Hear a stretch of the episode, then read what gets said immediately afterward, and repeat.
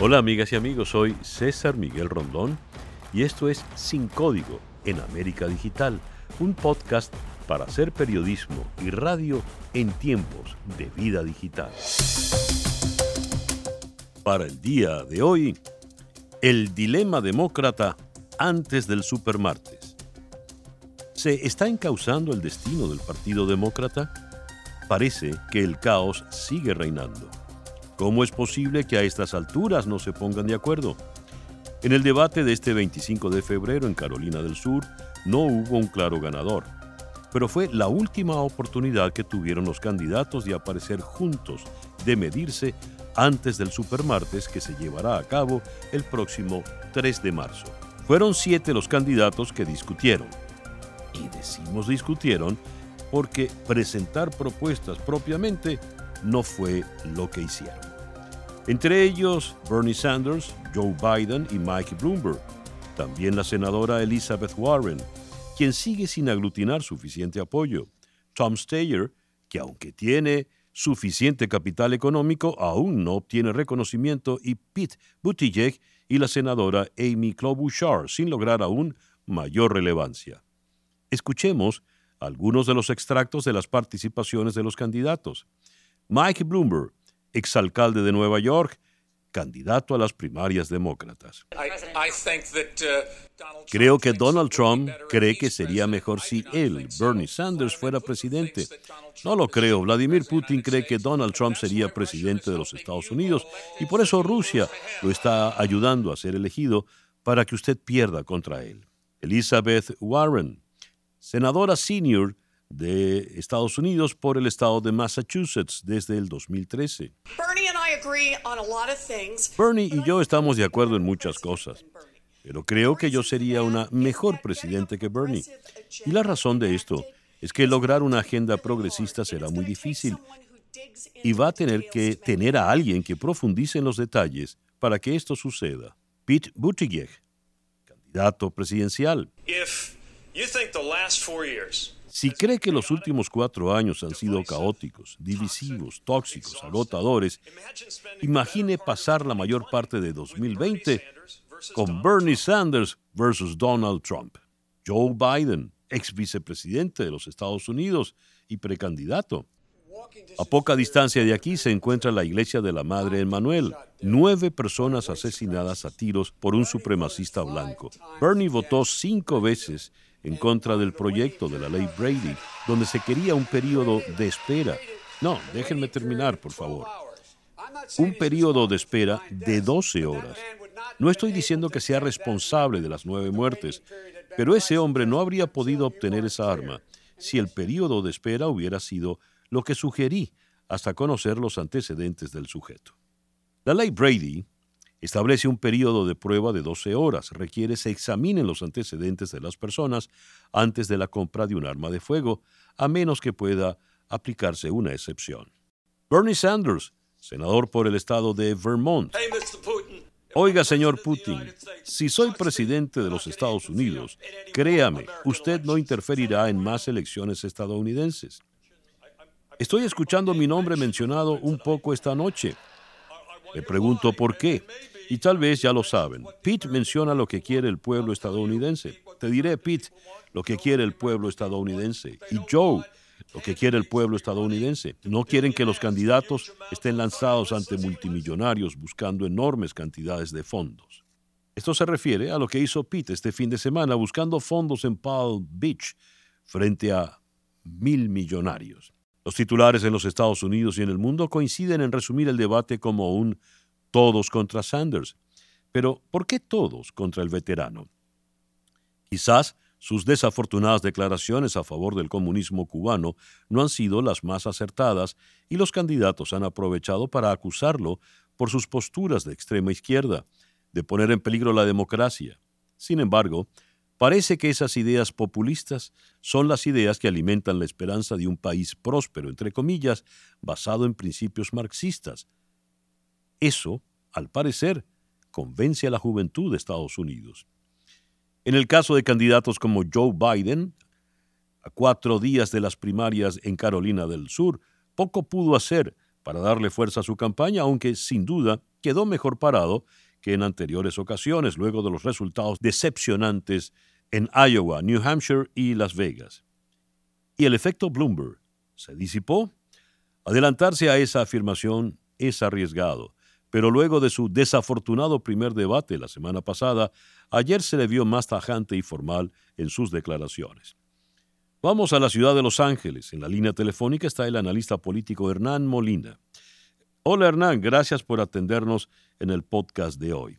Hernán, ¿cuáles son tus conclusiones del debate demócrata del día de ayer? Hola César, muchas gracias por permitirme estar en tu podcast. Anoche en Carolina del Sur lo que vimos es básicamente dos cosas. Una es todos peleando a Bernie Sanders porque ahora como está primero es el blanco de todos los ataques. Los demás están tratando de, obviamente, tomar ese primer puesto y Sanders eh, tuvo que defenderse. A veces lo hizo bien, a veces no lo hizo mal. Sigue hablando de Castro como si en Estados Unidos eh, un ex comunista, una persona que, aunque esté fallecida, sigue representando al comunismo, vaya a ayudarlo. Eh, y después, obviamente, Pete Buttigieg y los que están más en el centro le recordaron el peligro que eso significa para las elecciones de senadores y, representantes de la Cámara de Representantes porque mucha gente por ahí eh, no va a votar por Sanders y después va a terminar votando por el ticket republicano. La segunda parte del debate fue marcar esa diferencia y Pete Buttigieg yo creo que fue uno de esos, Elizabeth Warren también. ¿Cuál es la diferencia? Recordarle al electorado de que ellos también le pueden ganar a Trump, que pueden llegar a ser una coalición de demócratas e independientes y eh, apuntan a que Sanders por ahí no puede lograr eso por su condición de socialista, una palabra que obviamente está muy eh, connotada en una forma muy negativa en Estados Unidos. Así que yo creo que eso fue un poco lo que pasó anoche y eh, también fue como una reunión familiar de gente que tiene disputas porque hablaban todos a la vez. Los, moderados, los moderadores tuvieron un tiempo difícil en, tratar de calmarlos y de, dejar que no que cada uno hable, ¿no? Así que esa es mi perspectiva. Gracias, Hernán. Era Hernán Molina, analista político desde la ciudad de Los Ángeles. Ahora que los candidatos están más definidos, irán saliendo quienes no tienen oportunidad. Como ha dicho la vocera de la campaña de Mike Bloomberg en Florida, Elena Poleo, la carrera a la presidencia de Estados Unidos requiere mucho dinero no todos se pueden dar el lujo de invertir 364 millones de dólares aproximadamente en publicidad de campaña, como lo ha hecho hasta ahora Bloomberg. Quizá por eso las caras visibles, los candidatos con posibilidades reales, pasan la década de los 70 hombres que han acumulado fortunas y apoyos a lo largo de sus vidas. Hay que recordar que son, aunque son como dicen, dos neoyorquinos, ¿no? Dos hombres blancos de más de 70 años y dos multimillonarios. Solo uno hizo el dinero, él. Solo uno fue elegido, hay que recordar, para la alcaldía de Nueva York, donde siete semanas apenas después de que ocurrieron los ataques terroristas del 11 de septiembre, reconstruyó la ciudad de Nueva York. O sea, solo uno tiene un historial en el mundo privado y el mundo público como para poderlo demostrar. Y el hecho de, yo te voy a ser sincera, yo he recibido tantas llamadas y tantos mensajes de republicanos que dicen, por fin los demócratas nos dan una opción para nosotros no tener que votar por Trump, porque no podemos más con Trump. Está destruyendo nuestro partido, al igual que está ocurriendo dentro de los demócratas, que hay una gran división. Dentro de los republicanos también hay una gran división. Y ellos se han quedado callados. Y esos son votos que pueden presentarse en contra de Trump para poder cambiar de gobierno y poder sacar a Trump de la Casa Blanca. Entonces, eso es un tema que hay que tenerlo muy pendiente y eso lo vamos a ver mucho si, si la boleta final, como yo espero, es Bloomberg contra Trump. Vamos a poder ver justamente muchísimos republicanos que van a decir, finalmente voy a poder votar en contra de Trump. Así que eso va a ser muy interesante verlo en las generales. Gracias.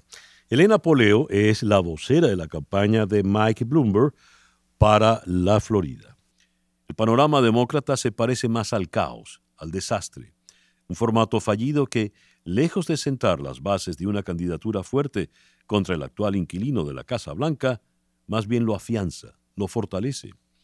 Los demócratas deben comprender quién es su verdadero enemigo, enfilar contra él y no entre ellos mismos, si desean tener la oportunidad real de medirse contra un Donald Trump cada vez más consolidado ante la opinión pública. Abordemos el tema con más profundidad con la periodista y analista Paulina Chávez desde la ciudad de Washington. Paulina, gracias por atendernos en nuestro podcast de hoy. ¿Qué tal, César? Muy buenos días. Es un placer saludarte. Leo titulares de este tenor. Eh, Sanders defiende sus opiniones sobre Cuba en el caótico debate demócrata, pero dice que no es un radical. Todos los candidatos contra el favorito Sanders, un debate caótico e intenso redime en Carolina del Sur, a un Joe Biden hasta ahora desaparecido y sigue ajustando cuentas con Michael Bloomberg. ¿Por qué se repite el calificativo caótico? ¿Qué impresión tienes del debate del día de ayer? ¿Qué es lo más importante a destacar? Efectivamente, creo que de manera muy desafortunada para los demócratas, la constante en las opiniones es este formato caótico que impidió que los demócratas contrastaran sus opiniones, sus puntos de vista entre ellos mismos y que sobre todo eh, consolidaran o buscaran consolidar una candidatura que pudiera ser competitiva frente al presidente Donald Trump. Es un debate en el que vimos algunos eh, destellos de eh, algunos algunos de los candidatos, cada uno yo creo que tuvo su momento, pero no hubo un claro ganador.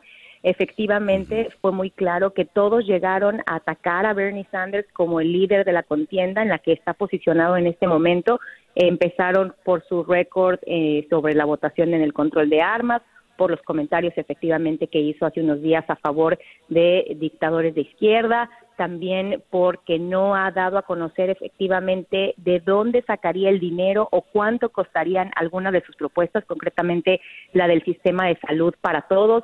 En fin, fue muy claro que el objetivo era tratar de desbancar a Sanders de esa posición eh, tan prominente en la que se encuentra en este momento. Había un sentido de urgencia por parte de los candidatos para muchos de ellos habrá sido la última vez que, los veremos en ese escenario.